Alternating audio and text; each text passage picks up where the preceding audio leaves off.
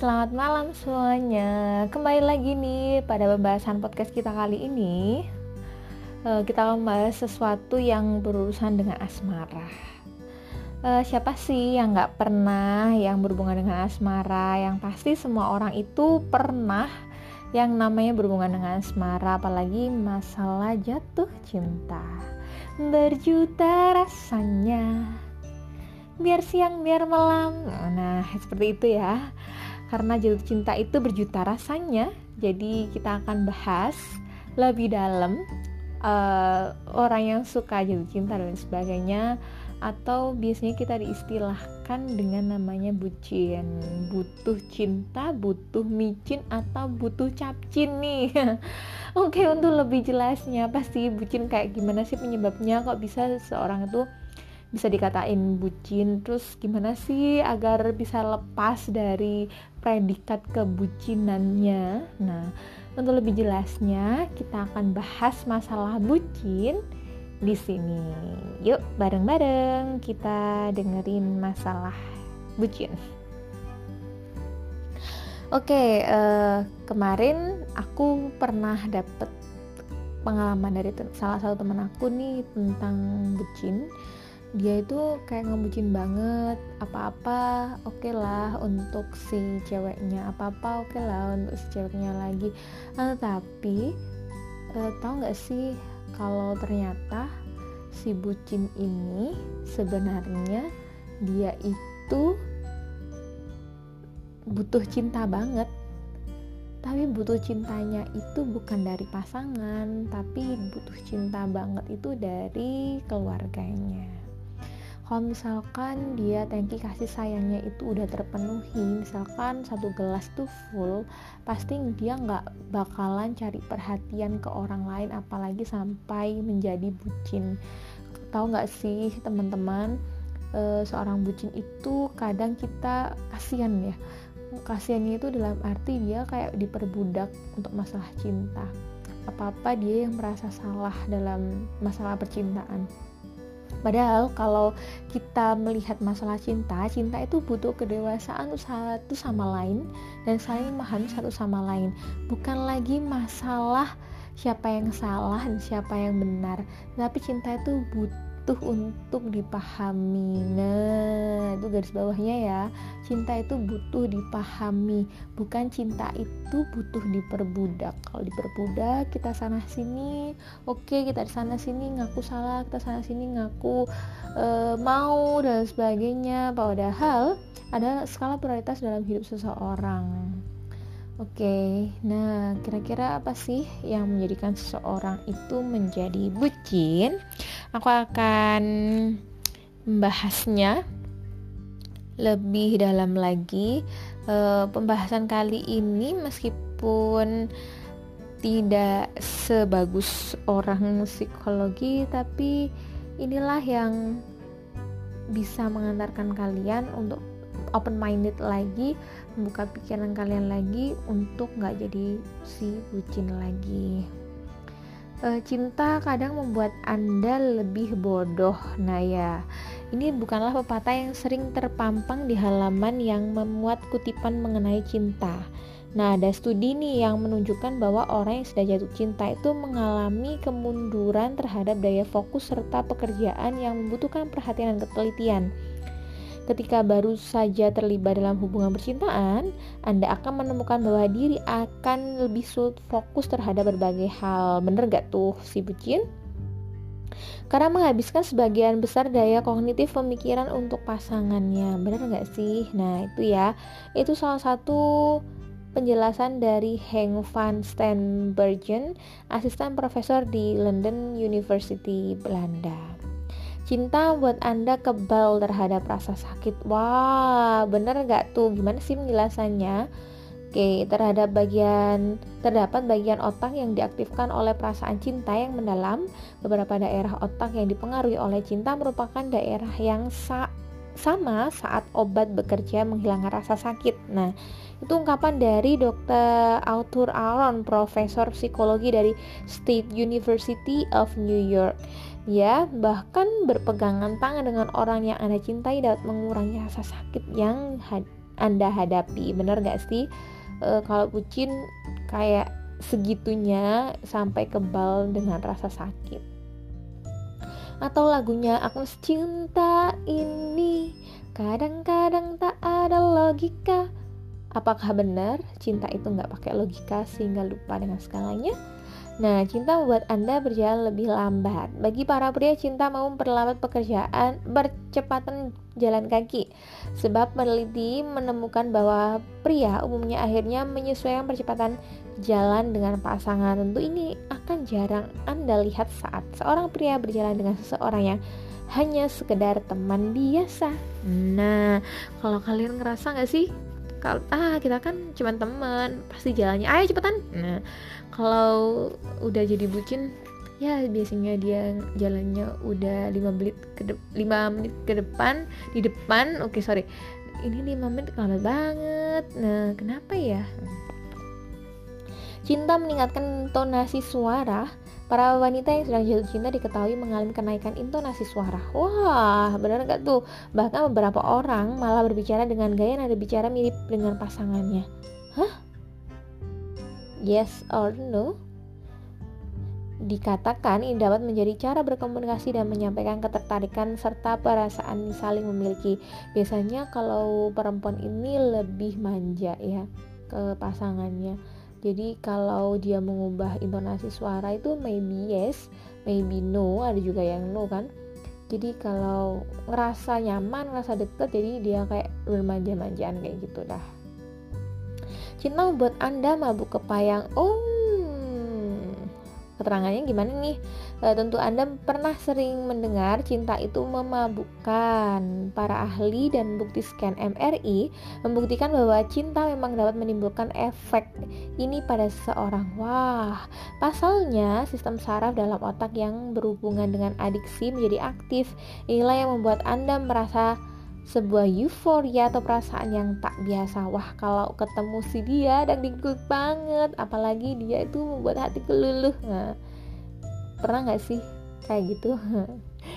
Anda dapat merasakan intensitas elasi ketika sedang jatuh cinta. Ini juga dirasakan saat sedang tinggi akibat kokain. Jadi itu dari ungkapan Dr. Lucky Brom, Profesor Neurologi dan Neuroscience di Albert Einstein College of Science, New York. Itulah penjelasan kenapa sih orang pernah jatuh cinta, karena itu deh penjelasannya. Nah, kalau itu tadi penjelasan kenapa orang jatuh cinta dan kenapa orang bisa ngebucin juga karena perasaan yang berlipat-lipat ganda yang ada dalam hatinya yang lagi tumpah-tumpah gitu ya. Oke, kita bacain lagi yang lain. Kenapa sih kok disebut bucin? Nah, sebutan bucin alias budak cinta tampaknya bukan suatu hal yang aneh lagi di percintaan masa kini nih. Bucin merupakan singkatan dari budak cinta. Ini biasanya digunakan untuk menunjuk orang yang melulu menomorsatukan urusan cinta di atas segalanya. Tidak jarang para bucin ini mengorbankan segala sesuatu hanya untuk urusan perasaan. Sampai-sampai sering luar nalar. Oh no. Nah, kenapa sih dia jadi bucin? Karena dia selalu nuruti apa kata pasangan. Nah, seperti yang namanya budak, jadi budak itu yang selalu nurut dengan kemauan tuannya. Ini disuruh kesana kesini kesini ya.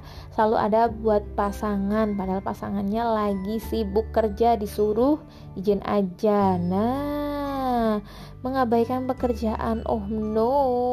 Akhirnya dia bertengkar, rela mengeluarkan uang demi pasangan. Padahal ya, uang itu prioritas dia masa depan, malah dibelikan buat barang-barang yang jelas. Oke deh, untuk kalian para cowok atau cewek yang suka ngebucin, coba sekarang waktunya corona ini, waktunya meditasi. Sedangkan waktu meditasi yang lama ini, kalian bisa berpikir lebih dalam lagi tentang masalah hubungan kalian ngebucin. Sebenarnya apa sih manfaat ngebucin? Apakah dia adalah orang satu-satunya di dunia? Ataukah kita hanya menjaga jodoh orang saja? Ternyata jodoh kita dijagain sama yang lain. Nah kan gak tahu juga. Nah, jodoh itu misteri banget. Jadi gak bisa deh kalau kita ngomong, wah itu jodohku dan sebagainya. Oke, emang itu ada satu hal yang harus diperjuangin ya. Tapi kan kita nggak tahu juga ternyata apa yang kita perjuangin itu sebenarnya kita membantu memperjuangkan perjuangan orang lain. Nah, kalau kayak gitu, ya anggap aja amal. Oke. Selain itu, ini ada juga nih yang ngebahas tentang kenapa harus bangga jadi bucin. Oh no. Ya, karena dia berani menunjukkan kasih sayang. Itu yang pertama. Terus yang kedua, tanpa ragu melakukan segala upaya. Yang ketiga, bertekad untuk mendapatkan kebahagiaan. Yang keempat, menghargai apa yang benar-benar penting.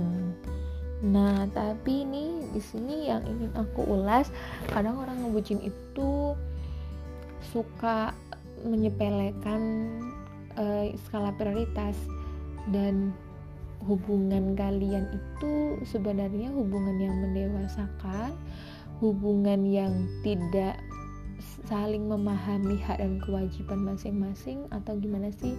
Karena yang saya tahu ya dari pengalaman teman aku yang ngebucin itu, kalau sudah si ceweknya ngomong A, dia kan ngelakuin apa aja, tapi ceweknya ini juga gak lihat kondisinya si cowoknya tuh kayak gimana. Jadi kayak tumpang tindih gak sih menurut kalian? Kayak berat sebelah, padahal cowoknya ini kerja untuk si cewek, tapi si cewek ini gak ngelihat posisi si cowoknya tuh kayak gimana. Jadi come on, kalau bucin boleh, tapi jangan sampai keterlaluan kayak gitu. Jadi kita harus saling memahami, apalagi usia umur pendewasaan.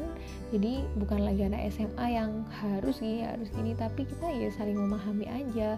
Hak dan kewajibanmu ya masing-masing ya kita penuhin, tapi waktu kita hangout bareng ya ayo kayak gitu kan. Tapi ya nggak boleh jomplang kayak timbangan berat sebelah kayak gitu sih menurut aku.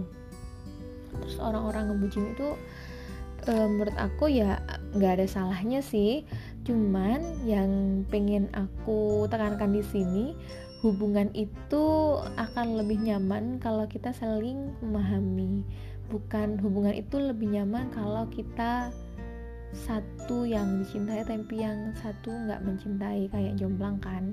Terus cinta itu bakalan bisa loh, aku bisa membuatmu jatuh cinta kepadaku meski kau tak cinta kepadaku.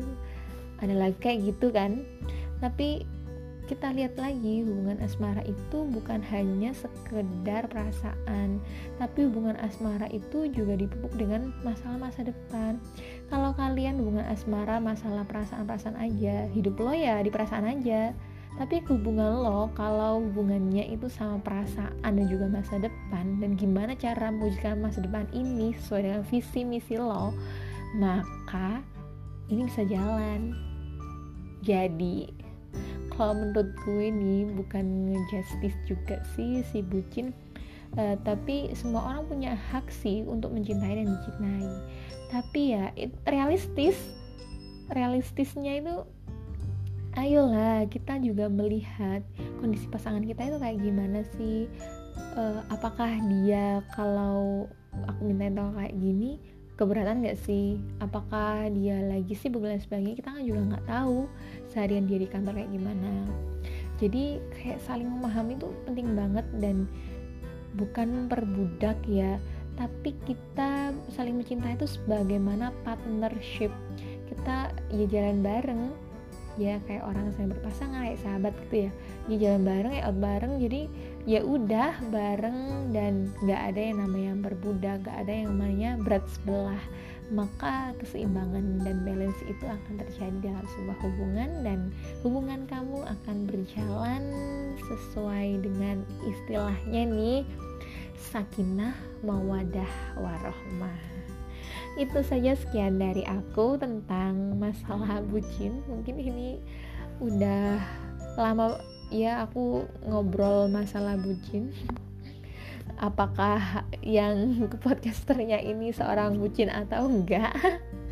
Aku sih enggak tahu, tapi aku cuman nge-share pengalaman-pengalaman dari teman, pengalaman-pengalaman dari beberapa orang yang cerita kalau dia tuh kayak ngebucin kayak gitu. Boleh sih kita bucin, cuman realitas lebih penting. Itu aja dari aku, terima kasih. Selamat malam.